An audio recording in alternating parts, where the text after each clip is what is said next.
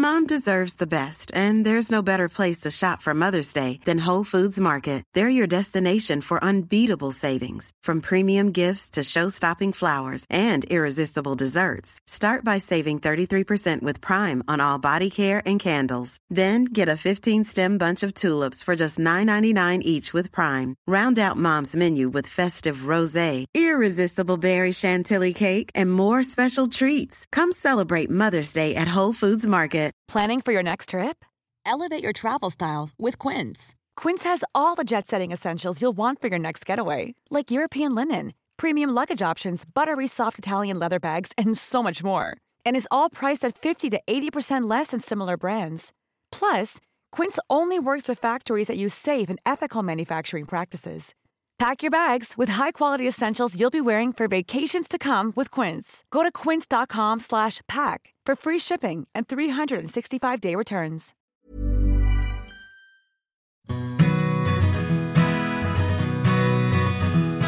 Hello, and welcome to The Parenthood. I'm Marina Fogle, and in the next few episodes, we're dedicating the podcast to a hand picked selection of very busy parents who I've managed to persuade to join me and reveal the secrets of how they make it work. I'm lucky enough to be joined by one of the busiest mums I think is out there. Since 2013, Giovanna Fletcher has managed to write seven best selling books, create a podcast that has dominated the iTunes charts, a YouTube channel that has amassed nearly 17 million views. And in the middle of this, she's had two children Buzz, who's nearly four, and Buddy, who's just two, and just announced a third pregnancy. Congratulations and thank, Thank you for you coming on. Thank you very much. Yep, I'm I'm adding to the brood, adding to the craziness. Adding to your list of to do. Amazing. Yeah. I'm actually feeling a bit dizzy reeling off of all the things you've managed to achieve in a year. When I, I struggle to wash my hair, you know, more than, than once a week. Um, how do you manage to fit this all in? You know, was, I was this always the idea? Were you No. always going to be a writer? Uh, no, so I went to drama school, and even even when I was there, part of me thought, you know, when uh, me and Tom were already together, and I just thought maybe when I'm when I'm older, when I'm ready to have kids, I'll do what my mum did, and you know, and not work and look after the children. That was my sole focus. And then, literally, the year before we got married, I um. I just had this idea that I was going to write a book. I was an actress at the time. I was bored of waiting for the phone to ring. Uh, I felt like my life was controlled by other people rather than myself. And I just took a year out, started writing, didn't know what was going to happen with it. And then luckily at the end of it, um, Penguin signed it. I did that, you know, that thing that most of us do. We send out books to various different. Uh, luckily, I had an agent said various different publishers, and people were like, no, no, no. But Penguin sort of, what they just believed in me straight away. So, yeah, Just happened to be the biggest publishing happened- house in No, I mean, yeah, if you're gonna get one, that's the one to get. And then, so that was um, just a month before we got married. I signed that deal, and then it's just gone a bit crazy since then. So yeah, from thinking I was going to be a stay-at-home mum and uh, the boys were going to be my thing that I did every day. Now I am doing that. I'm still a full-time mum. I don't believe that you're ever a half-time mum or a part-time mum, um, but I'm just adding everything else. But I guess it's one of these jobs that gives you the ultimate flexibility. You know, you don't need to be writing during office hours. No, exactly. I just can't do it in my pajamas anymore. You know, before kids, I used to wake up at you know ten o'clock, have a shower, get into new pajamas, have breakfast, you know, dwindle away time on social media, and then get. Well, I'd read what I did the day before, then I'd have lunch, then I'd be tired, so I'd have a nap. Probably wouldn't actually start writing until three o'clock in the afternoon, three till like nine o'clock at night. Um, and that was my day. Whereas now it's much more structured, and it has to be, I think, to be able to fit it all in. Well, you have to be incredibly disciplined. What do you do? Do you turn off social media so that you can focus on what you're writing, or I should. That's the thing. I don't, you still I manage to don't. do I still, yeah, I still keep it on there. Um, but when I'm really on deadline, I, I do have to have a word with myself and kind of go, "It's okay. It's okay if you don't scroll down to the last picture that you saw on Instagram. Life carries on. It's fine." and did you grow up in this kind of household? You know, this this. I mean, it's a huge thing that you've done, and i- i- is this something that your parents sort of your was your mum a working mum or my mum? No, my mum stayed at home with us Mm. until we were in secondary school, and uh, and once uh, my brother Mario started secondary school, she went off and got a job at a local estate agents. Um, she used to work before she had us uh, in a bank actually, but she had really bad arthritis in her wrist, so she had to stop anyway. Um, and then my dad, um, he came over from Italy when he was 19. Literally, uh, he ca- carried two suitcases, one of clothes, and the other had um, pasta and tomato sauce. like, that wasn't going to be here.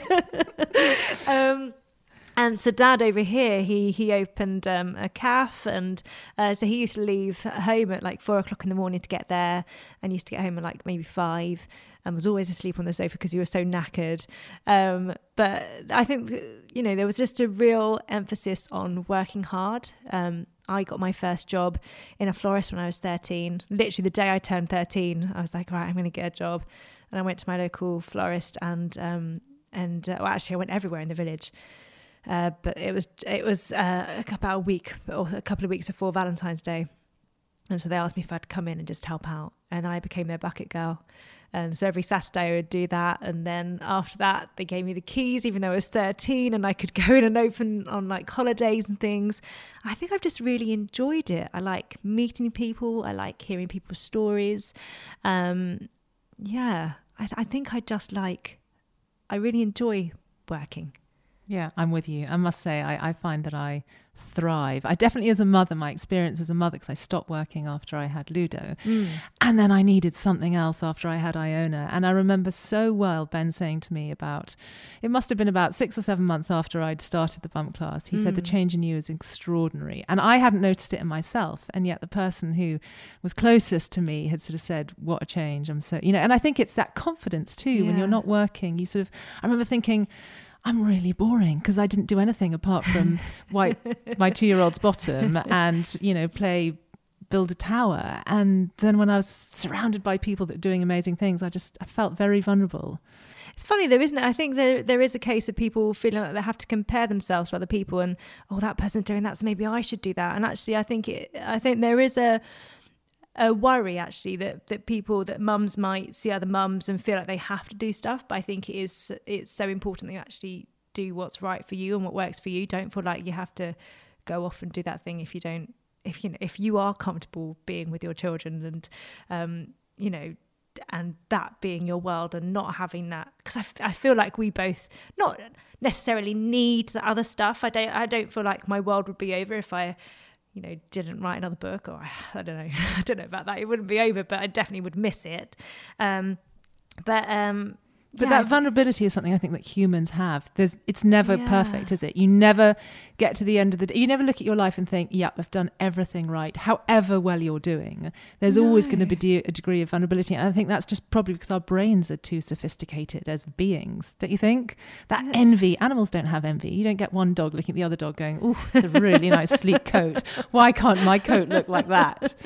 You know, we're sort of so almost too sophisticated. And I think that if you accept that, you're never going to be 100% content. And that's because of a physiological part of our brain. Mm. And to accept that and think, well, I'm doing pretty well. I'm pretty happy. Yeah, yeah. I mean, I do look at people who are with their kids a lot, and I think, oh, I, I, I- I need a bit more of that. But, but then me and Tom sit down every now and then and go, yep, something's got to give, and we kind of have a little rejig, and we rebalance things, and and we kind of chill out a little bit, and just make sure that we have that really focused time because you know we were talking before we recorded the podcast that when things come to an end when we're at the end of our lives we're never, never going to say i wish i worked more. I know. you know we're gonna say you know oh, thank god i spent that time with my kids. You know not thank god i got that extra book in. Yeah. um, and i think that is always something to kind of keep in my mind. And i follow people on instagram actually that just keep that in my brain so that when i'm you know bogged down with book deadlines or i'm just overwhelmed with workload i can kind of keep perspective i Hmm. think that's really important to do You're right, because otherwise, a huge amount of your emotional headspace is taken up with you're not good enough. And, you know, Yeah. like I said, every one of us tells ourselves that we're not good enough. mm. So that's really interesting that you sit down with Tom and you sort of refocus. I think that's really important because, Yeah. you know, when I was thinking about this podcast and you and the questions that I was going to ask you, we're sort of similar in that we both have husbands who are very busy themselves, very Mhm. sought after themselves, aren't necessarily around a huge amount. yeah Um, and that can be quite tricky because, you know, I think a lot of successful women rely on someone scooping up the pieces mm-hmm. and being at home when they're not able to be at home, which you probably can't do that much. No, and and you know we sit down at the end of the weekend and try and plan the week ahead. Uh, so when are you here? Oh, I'm here. You know, as much as you try and coordinate diaries, it doesn't really work. Um, but we, uh, Tom's parents, are amazing, and uh, and and they are there to scoop when we need them, and um, and and they have been absolutely incredible. I literally, I felt so bad we were sitting down to tell them that we were having a third, though. as much as it's a great thing for me and Tom, we realise that it's going to impact on their lives as well. Um, but it's great, and uh, and we're very lucky that. You know, rather than them working in schools that they used to, they both uh, Bob was a caretaker and uh, Debbie was a, uh, a special needs um, teacher. Um, rather than them doing that, they're now looking after our children as their, you know, as their full time jobs. And uh, so we feel really lucky that we can have them in our, you know, in our, as our support network. Yeah, in I a think guilt-free way, really. Exactly. Well, you kind of, if anything, I sort of want to my children to spend as much time with my parents and Ben's parents yeah. because it's such a special relationship. And you see grandparents also talking about how they approach the parenting thing in a so much more relaxed way when mm-hmm. it's their grandchildren. They love them and they feel that bond, but they're also not worried about whether or not their homework's in on time yeah. or whether they know their four times table. They're sort of a bit more relaxed about life and probably the way that we should be. Yeah, I think if I look back to my grandparents, and I don't have any grandparents now, sadly, but if I look back to um, my English, my nan, I never knew my granddad, but my nan, I can just remember her. Uh, we used to go to hers on a weekly basis and take her around the supermarket.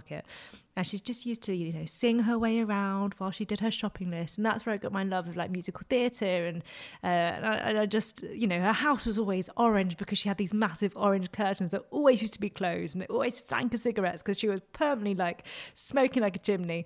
Um, but there was something just really special about our bond. I just idolized her. And then my dad's parents, um, their relationship, like neither of them spoke English. We don't speak Italian. You know, I can say the odd bit, but not not really, not on their level, not fluently, not enough to have ever have a conversation. But I felt like there was such a bond, like I knew them. Um, so for us to be able to, to know that our kids are going to have special relationships with their grandparents is just it's just so special you know and for us to be able to facilitate that and and help that along so that everyone's you know everyone's no one's suffering from it um yeah that kind of that makes me work in a guilt-free way i guess knowing that they're with people that love them as much as we do yeah i'm so lucky i, I think that um you know, in today's culture, today's mother, they're more likely to work than they did a generation yeah. ago. And probably because there's greater job flexibility. I mean, certainly what I call myself a, a, a broadcaster, a podcaster. You know, that job didn't even exist uh, when my when my mother was my age. So I think there's obviously a greater sort of diversity of jobs now. But things cost a lot more as well. Mm. Both parents generally need to work because how else are they going to be able to afford to live? You know, and, and that's a really sad way of looking at it. Um, but then for others, the ch- the cost of childcare doesn't doesn't cover them actually leaving the house. So you can kind of understand both both you know where either mum is coming from. Um, uh, but yeah, there's yeah, lots of people work now. But I suppose on the upside too, technology, for all its sins, mm. has made life a bit more certainly like the life of mother the job that a, tradi- a mother traditionally does you know mm. sorting out the house doing the shopping. I mean i do my weekly shop online on an app. It takes me two yeah. and a half minutes usually while i'm on the loo. Yeah. you know something yeah, i can oh, i no, can I'm, probably I'm tweeting on the loo. I'm tweeting on the loo doing my doing my supermarket shop on the train. And that technology obviously makes a huge difference. What what are your kind of like apps that you oh, couldn't do without the supermarkets apps are the best. Amazon, um, all the clothes shops. I do anything anything like that online. I can't remember the last time I actually went shopping. I have no interest in going shopping. But I think that may be something that my mum ingrained in us growing up because we always were getting on the bus to Romford Market and then walking around and following her around and um, sat on sat in the changing rooms while she was trying stuff on or forcing us into stuff. And I just I just really don't like the idea of it. I think I remember taking Buzz when he was four months old into into the shops uh, into the shops because I had to get a dress for a wedding. You know, I faffed around with the pram and got it into the fitting room, and and it was all absolutely fine. Um, but having two, and you know, one in a pram, the other one could run off. I just, I just have the fear. I have the fear of a child running off, um, and there's no need. There's no need now. And they hate it too. They hate it. Yeah. Yeah, and uh, no, it's so much better doing a kind of shop. Like whenever I feel like I need a bit of a wardrobe update, I'll literally just you know get Zara online, amazing, and you get a huge delivery and you send it all back. Yeah, you know the exactly. stuff that you don't need. Tom's mum's tro- forever doing that. forever. We've got different weddings to go to. She's like, I bought so many outfits of different sizes, and then they all get sent back. I remember vividly the first Christmas that I kind of wrote the list of all the Christmas presents I needed to buy for godchildren and nieces and nephews and friends' children and yeah. my children and stockings I hope my children aren't listening to this. and for Santa, yeah, yeah, yeah. for him to buy and place in the stocking. Um, and I remember writing a list and then like sitting, uh, I curled up in front of the fire and I did the whole lot online. And I thought it's that amazing. Traditionally, would have taken me a month. Yep. A month of skipping off in between, you know, interviews and uh, meetings to go and do a little bit of shopping and just done in one evening. Well, I think you really think about what you're buying someone when you do it online because you look around at different places. And whereas if you had to go around different shops, and it's actually, for me, sometimes it's more a case of what's there that that person might like. What can I kind of shoehorn into me telling myself that I would like that that person would like? And, and actually, when you're online, you can kind of look around a bit more and find something that's maybe a bit more suitable. Yeah. And that's also, you can look at the reviews online and exactly. see whether it actually works, especially yes. with children's toys that are often yeah. so badly made. And yep. then you think, what a shame. You know, it's just not fair giving a present a child some walkie talkies that don't work. But the reviews do, do my nutting sometimes as well. We're currently looking at baby monitors just because our one we've had for a few years and um, and Buddy's moving rooms and we just want to just want to update it a little bit and uh, and Tom is just going from different website to different website, looking at different reviews. I'm just like, just buy one, just just pick one you think's good, looks good. read through, read some reviews on one site, and then just buy it. Um, but we just get a bit carried away. Yeah, if you'd spent the time writing songs instead of researching, you could have bought like 10. could have bought them all and decided which is the best. um, so, just talking about Christmas lists, last Christmas you and Tom performed in your sellout show, The Christmasaurus, yeah. uh, which was a huge success. You mentioned to me that you took two days off over Christmas. Yes. Uh, Christmas Day and Boxing Day, yeah. was it? That's got to be hard. Like as a mum, yeah. I mean, I am increasingly, you know, Ludo and I are now six and eight, and mm-hmm. I de- I've got to go and work tonight. I've got to go and teach a class tonight. And already I've had, Mummy, why do you have to go and work? Yeah. We want you to put us to bed. Why do you? And it's quite a big thing for mums to I think it's a very healthy thing for us to convey to our children that we have to work and that we enjoy working. Mm. How how do you deal with that? Well, we've had it recently with Buddy where as soon as he so the youngest one who's just turned two, uh, whenever he sees us with our coat on, it's he doesn't he doesn't really talk yet, but he really registers that we are leaving. And uh, sometimes he'll look at our coat and really frown at it and kind of grunt at us and uh, and and we're like oh no like he knows that we're going and, and so he's only just started really registering and, and will cry. But that's if we sort of leave the house to do anything, you know. Um, or uh, Buzz noticed, so the one who's almost four, uh, Tom was really smartly dressed the other night to go out for dinner, I think, um, for a works thing. And, uh, and I think Buzz said something like, I don't like it when you wear clothes like that, Daddy, because I know you're going out. And, you know, it's so heartbreaking. Then doing the show, it was such an amazing thing to do. And what was incredible was um, Tom's sister was in it as well. Two of uh, Tom's bandmates were in it. Uh, and our dressing room. So it was me and Tom in a dressing room. And then uh, his, his sister was in a different dressing room somewhere else. And we were like, well, let's just all be together. Uh, and so it was all three of us spending Christmas, the most amount of time we've ever spent together. And then it was Christmas as well. So it was brilliant. And it just meant that Tom's parents could come along, the kids could come. And it felt like actually it was a, it was a family show in the sense that the boys the boys came to see it three times and they loved it and they sit and watch the whole thing. And um, I think maybe maybe something you, it will become harder once they get older but then hopefully they'll be able to be more involved and I'm do you think they would stage, they would be in I mean, it? I don't know but I feel like they'd be able to be backstage. And I mean I you know if I wasn't in a show in my local amateur group I'd be doing the props or the lighting or something. Um, I just I think it's a lovely environment to to be in. Um, yeah, I just. And did you ever get to the stage where you thought, I just need a bit of a break now? Or do you just love that atmosphere and In terms of the Christmasaurus, Yeah. No, I didn't. I think because we we only started rehearsing at the end of November and we finished at the end of December. I mean, I can't imagine what parents or you know mums that are in West End shows that are relentless for a whole year. I can't imagine how they feel. Yeah, and it's Hamlet, and it's a bit harder to sort of mean, justify how to your four-year-old. Yeah, it's not Christmas. It's not a dinosaur. There's no Santa. Um, yeah, so for us, it was just a really fun thing to work on. Um, and in terms, even when you were doing sort of book tours, or I went to Oman um, for Copperfield to do a trek. Uh, and I did feel terrible because we were going away for I was going away for six days. Um, but on the flip side of that, I'm going away for an amazing charity to do an amazing thing. It's an amazing thing for me to say that I've achieved, and how great for our boys to see their mum or dad doing something like that. Um, yeah. So as much as I know that me being there is really important, and nothing can compare to the to the love uh, of a mum or a dad, I think actually seeing one of your um, parents going off and achieving their dreams and and know, enjoying it. yeah, It's a good message to Isn't that send your children too, isn't it? That yeah. you know we love working, that it's a big part of who we are. And yes, I'm your mummy, but I'm also me, and I, that's something that I quite like to convey to my kids: Yeah. that independence and Well, because no one questions it if a dad goes off. no, So I think we are kind of shifting that slightly now. Um, you know, um, I always remember. I think the the questions that mums are asked in terms of dads and stuff are always a bit squiff. I can remember when we first had Buzz, the amount of times I got asked, "So is Tom a good dad?"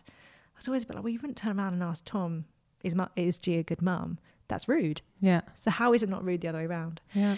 Um, but yeah, so uh, we live a very balanced household, which is good because they're boys, and I want them to respect. You know, if they if they have wives in the future, then I want them to respect them. You know, Yeah. Well, it, a generation ago, it was totally normal for men, fathers, not to be there at the birth of their Yeah, babies, yeah. and you know, people who don't change their babies' nappies. You know, Mhm. it's it now hits the news when a politician says openly that he doesn't change his children's But- nappies. it's so funny, isn't it? But then my dad will now look after the boys, and he will do that, and my mum will say, "Well, he never did it when he never did it when you were young, but he didn't have to because you were there."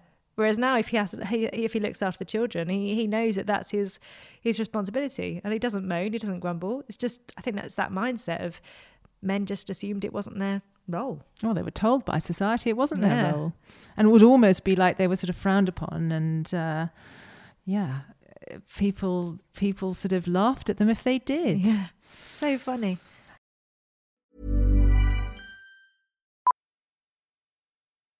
Millions of people have lost weight with personalized plans from Noom, like Evan, who can't stand salads and still lost 50 pounds. Salads, generally, for most people, are the easy button, right?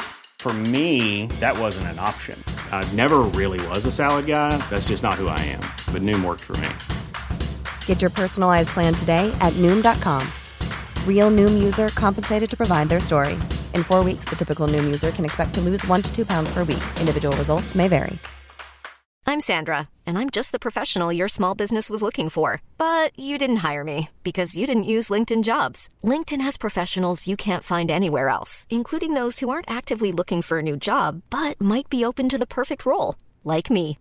In a given month, over 70% of LinkedIn users don't visit other leading job sites. So if you're not looking on LinkedIn, you'll miss out on great candidates like Sandra. Start hiring professionals like a professional. Post your free job on linkedin.com/people today. I think one of the things that I love about you and your podcast and all the work that you've done, especially along the kind of mum route, is that you're so honest. And honest parenting is a new thing. I really do. You know, you had the advent of social media where everything is depicted as perfect, and every mother knows that very little of it is perfect. Um, have you always been that honest? Have you always been someone who really kind of shares with your friends? And at what point during the kind of, you know, you've been really honest about you, your miscarriages and mm-hmm. about your worries about getting pregnant? And I think that that is really lovely for people to hear because you're never alone in that. At what point did you make a decision that you were going to be really honest about these sort of very personal things in your life? I think I, I think it happened quite naturally when I had Buzz. I was just sharing things on Instagram and on the blog and didn't really think about it. Uh, and then when I decided to write a book, I just I was looking at the books that were out there, and I just thought there are books that are advice, and I'm not about advice. I don't know what I'm doing. I'm not an expert, and uh, so I wouldn't want to write a book like that. So if I was to write a book about being a mum, what would that be? And I actually thought, well, I can share my experiences in, in, in a, in a non-judgmental way, and just as a as a kind of way of of sharing the things that had happened that I didn't realize were going to happen, and uh, and just see if they helped. And not even to see if they helped other people. I just thought, let's just get it out. And and so when I first uh, I wrote the first draft, I thought to myself, let's just get it all out. Let's include the miscarriage. Let's include everything from passing bloody clots to leaky boobs and squirting at my friend across. Let's just include it all, and then if I get to the end and think, oh, I can't include that. I don't actually, I don't want that out there. I don't. Then I can take it out. And uh, and I got to the end, and I just thought, I don't want to take anything out actually, because that is my whole. That's the whole version of me as a mum. You, if you start cutting bits of that out, then you're only showing clips, and it's not a full picture. And I think when you're sharing something like a miscarriage, and you, and you know from from your columns and stuff, when you're writing something in your words and you're allowed a proper amount of words to express yourself in. It's very different to doing an interview in a magazine where you can say a couple of sentences or you might say a paragraph. You might say you might be talking for 5 minutes on that one question and they will take out two lines. And all of a sudden, that headline is something that you didn't, or you might have said, but it's been con- con- t- taken completely out of context or sensationalized. Or whereas if it's you, you're kind of safe in that you know, and uh, and and so that's why I shared in the way that I did, I think, and and, and I didn't talk about my miscarriage until it was in that book, and uh, and once it was written like that, I actually now I feel much safer talking about it because all of a sudden I realised that it happens to so many people, and that's what I didn't have, realise at the time, and it's only through working with Tommy's actually. Um, which actually, interestingly, I I started. I said that I would host last year's Tommy's, and um, the book was published a couple of weeks after that. But I hadn't told Tom- Tommy's I'd had a miscarriage or anything like that. I just loved what the charity did and started supporting them. But they didn't even know why I had that, you know, why I was sort of drawn to them. Um, but it is an important thing to talk about. It is. And, you know, what struck me reading um, your book was that when you were describing having had your miscarriage, you were utterly bereft and you needed your friends. But because you hadn't told anyone, because yeah. as a society we're told keep it secret till it's 12 weeks, you felt that you couldn't ask anyone for their support. You felt and I felt the same because I had a miscarriage with my first, and I hadn't really told any many people. And you can't ring people up and go, I haven't told you that I was pregnant, but now I need you to support me and pick up the pieces. You yeah. feel a bit guilty about that. And I mm-hmm. think that's, I personally think that's something that needs to be slowly changed. I'm not saying put it on Facebook and tell everyone that you're pregnant the moment you find out, but have a good think about people that you do, who support you do need. And that might even be your work actually, mm-hmm. because actually your employer, is probably a really good person to know that you're pregnant so that they know you're not bunking off work because you're hungover. Yeah. Um, so you know things. Well, even this time around, you know, the, the first person I called with the news was my manager because we had so many things set up for this year that have to change, and I just I, I needed her to tell me, great, we, we've got this. We can we can work around this straight yeah. away. Um, in terms of actually being pregnant, and uh, and you know we both knew that things the, things happen and um uh you know and I could miscarriage and you know and still I kind of I don't know. I think well, I don't know whether it's just because I I had a miscarriage first time round or whether it's just because I just I don't rest until the baby's in my arms. Mm-hmm. And um and literally, I think when I'm pregnant, every day is a is a step in the right direction. You know what I mean? I just okay, I got through that day. I got mm-hmm. through that week, and like we're we're getting closer, getting closer. Um, and I don't know whether I would feel like that if I hadn't have had that miscarriage. I wonder yeah. if I'd have just been completely oblivious to anything ever going wrong. Well, I remember I had a missed miscarriage, so I didn't even have a, any signs, and right. I didn't even realize that could happen. That you cannot have a bleed, everything, and then there's no heartbeat, and your body hasn't realized that you've miscarried. Because oh. um, I think everyone associates with as long as you don't bleed, then you're fine, but yeah. it's it's not actually the case. So is that only if you have a scan then that you? Yeah. So, oh. so I found out my 12 week scan, and oh, and that's awful. because at that point you just think you're in the cl- in, you're in Yeah. the safe zone. Totally, totally. Because no one talks about Yeah. miscarriages. And so it's great that we're having these Yeah. conversations, and people like you and so many others um, are really, really honest about their experiences so that Mhm. dads as well understand that. You know, I'm not sure even Ben knew what a miscarriage was before I was pregnant and, and experienced it. Well, and how dads sort of cope with it as well, you know. Um, and and again, that's something that so I, I wrote that section of the book and handed it over to Tom to to read, and and he you know he came back to me in floods of tears. I didn't actually tell him what he was about to read, so it was my bad. Um, but uh, he hadn't realised uh, what I had gone through. And interestingly, so we recorded a podcast together a little while ago, and and for him, it only really hit home what had happened once we had Buzz you know, you start looking back and kind of going, oh, the other child that we could have had. And, you know, for me, I think Buzz will always be my silver lining. You know, if I, if that, if that pregnancy had gone full term, then I wouldn't have Buzz. And, um, and so, you know, I'm very, very thankful that I have my little silver lining. I know. I feel the same.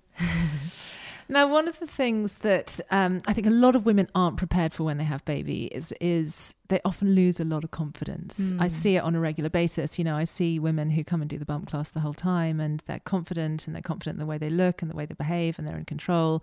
And they suddenly have a baby, and everything changes. And however well prepared for for that moment that you are, it just like overwhelms you.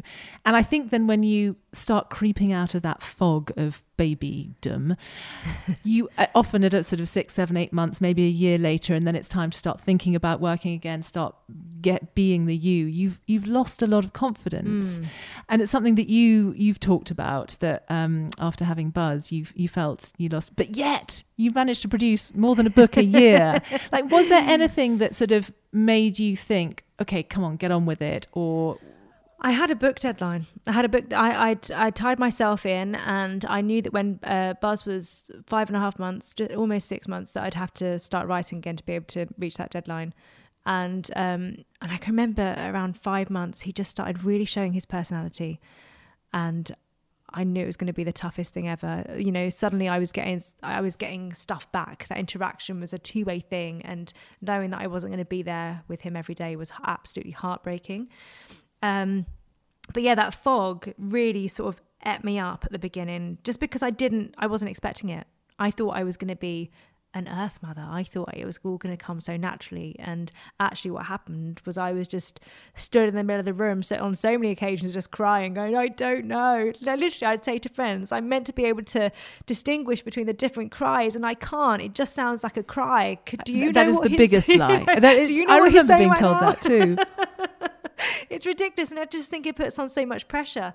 Um, and then funnily enough i started vlogging. So i started my youtube channel and writing the next book at the same time in that september.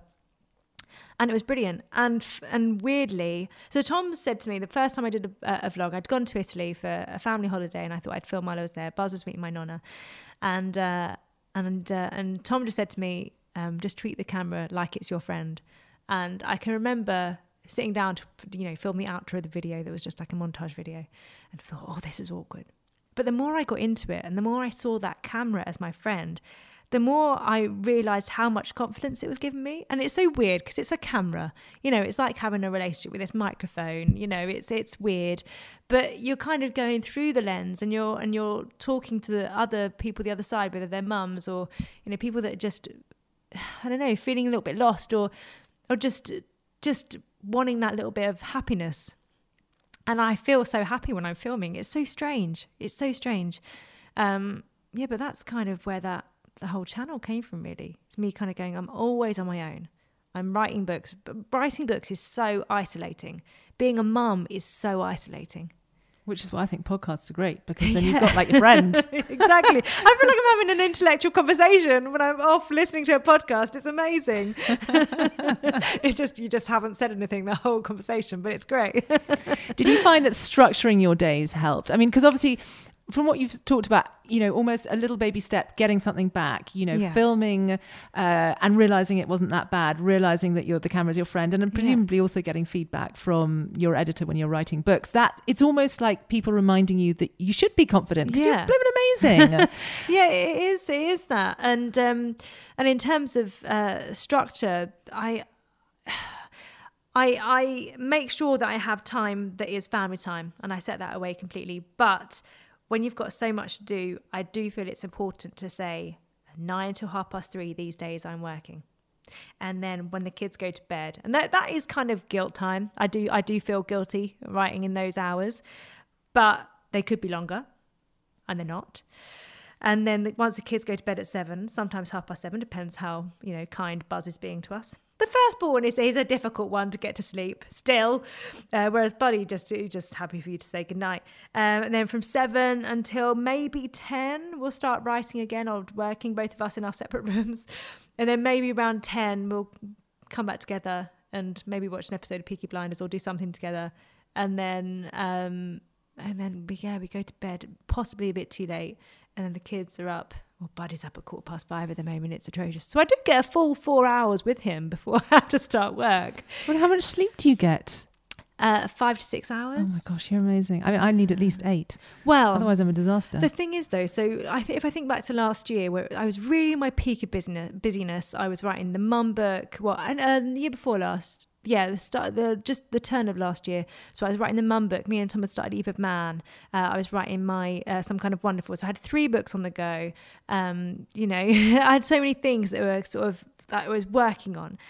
And I was I was sleeping five hours a night and felt amazing. I literally wasn't drinking caffeine. I was feeling like on cloud nine. Cloud nine. I was telling people how I felt the most awake I'd felt in years, and uh, and then we went on holiday and we were going to bed not long after the boys went to bed and I was probably getting about eight or nine hours sleep a night. And I came back and I felt absolutely shattered.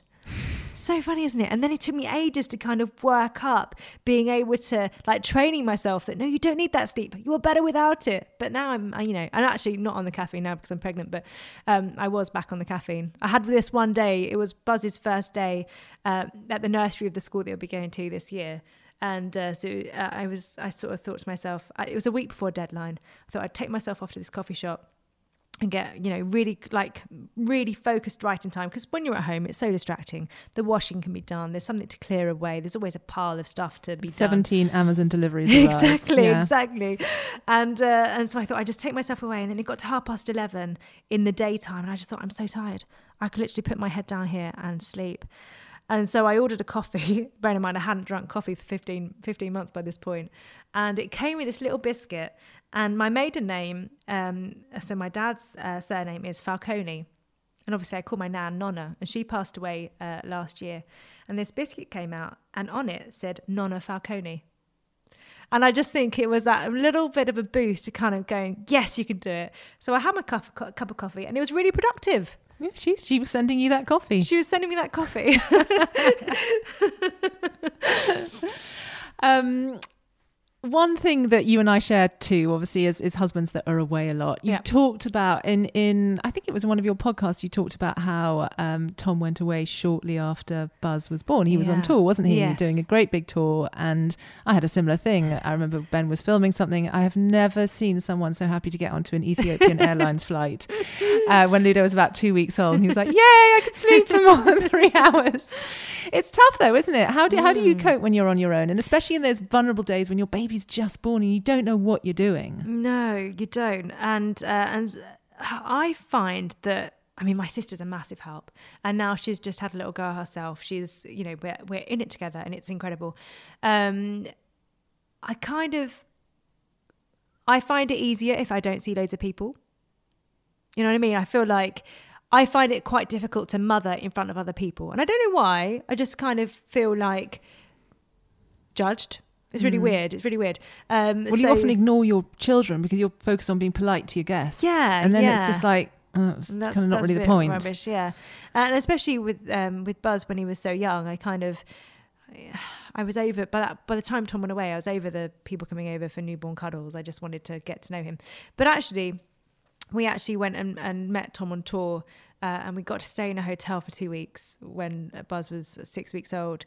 And it was the most incredible thing because feeding had been really difficult, and um, it just gave us two weeks of just literally being able to just be me and him, no visitors, no having to worry about the cooking or the cleaning or anything. And we just literally got to really bond.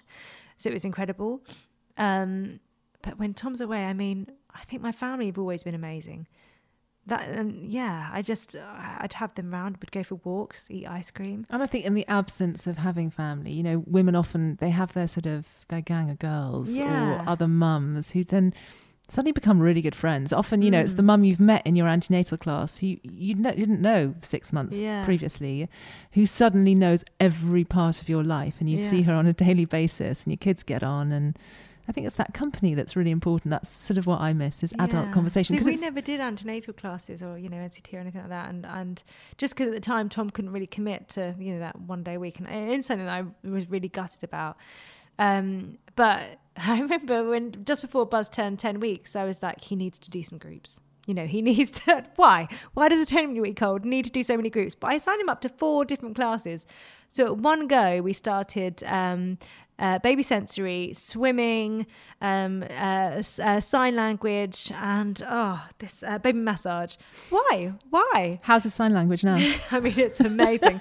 um, but you know, literally, I'd I'd spend the whole time worrying that he was going to cry, worrying that I'd have to get out a dummy because.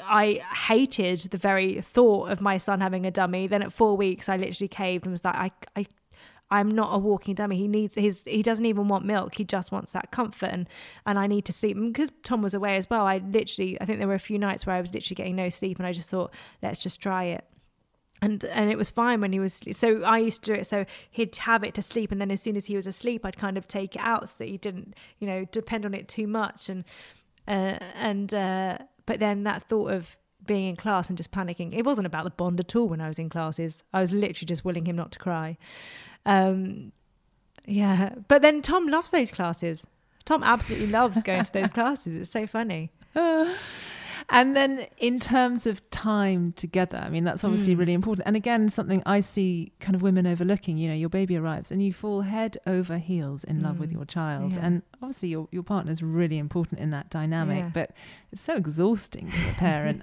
One of the things I always say to the bump class is like, invest in your relationship because Yeah. it never thrives unless you know there is some some attention Yeah. and energy given to it.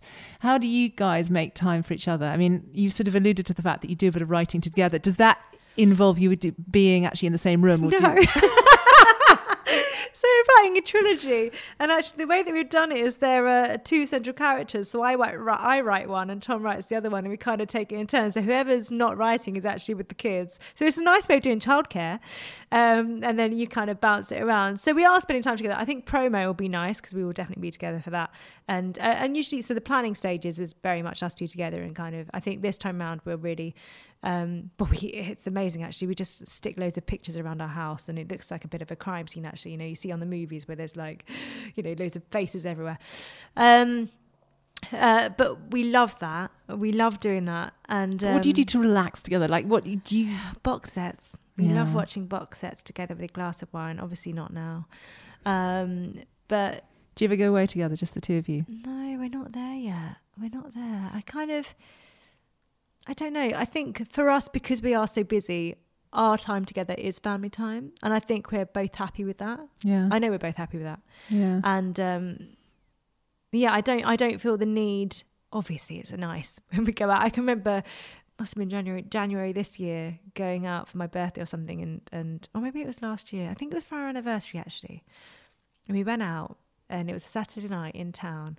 I can just remember looking around at the other people in the restaurant and seeing people smiling and like laughing and and just chatting and stuff and being just so giddy at the thought of look at us out. This is amazing. This is life right here. um, but I don't think that we lack anything by not having that so much. I mean, obviously, it'll be nicer once the kids are older to be able to kind of go, oh, we're off for a weekend, have fun with Yeah. your nan and granddad. yeah. Because, I- uh, you know, I can remember going to my nan's over the weekend and absolutely having a ball. yeah. So I don't feel like I'm going to be guilty when we do that. Yeah, I think I, you know, I, I do. We do try and go away, just the two of us, but not for very long, and that's because I miss them too much. I need them, and I'm also aware that, you know, they're six and eight, and it's not going to be that long before they don't want me as I much as I want them, and that this this time is very precious. Mm. People always say, because Ben's about to climb Everest, people always say, You're going up to base camp. And I would love to go and spend a season up there. It's always something I'd love to do, yeah. but there's just no way I could spend that time away from the kids at this stage.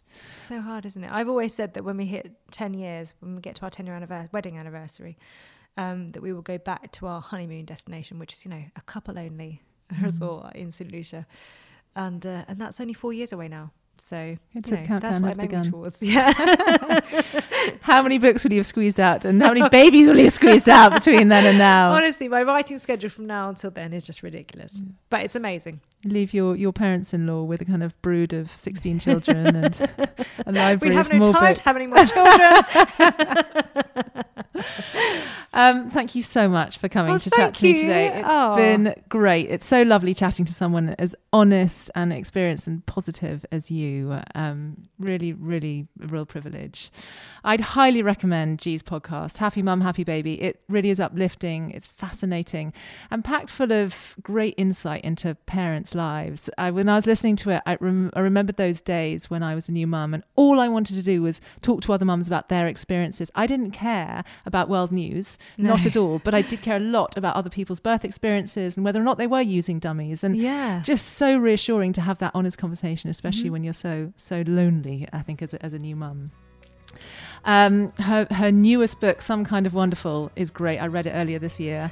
My only criticism is that because I couldn't put it down, I did become very inefficient. so if you want more podcasts, it's basically G's fault because I couldn't couldn't do enough podcasts.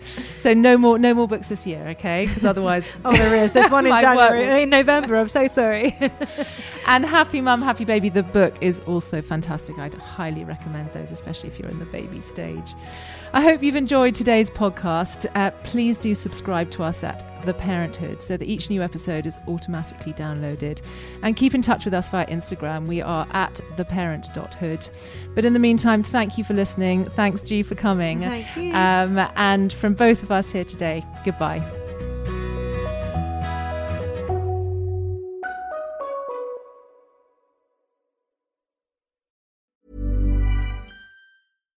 Deserves the best, and there's no better place to shop for Mother's Day than Whole Foods Market. They're your destination for unbeatable savings, from premium gifts to show-stopping flowers and irresistible desserts. Start by saving 33% with Prime on all body care and candles. Then get a 15-stem bunch of tulips for just $9.99 each with Prime. Round out Mom's menu with festive rosé, irresistible berry chantilly cake, and more special treats. Come celebrate Mother's Day at Whole Foods Market. Planning for your next trip?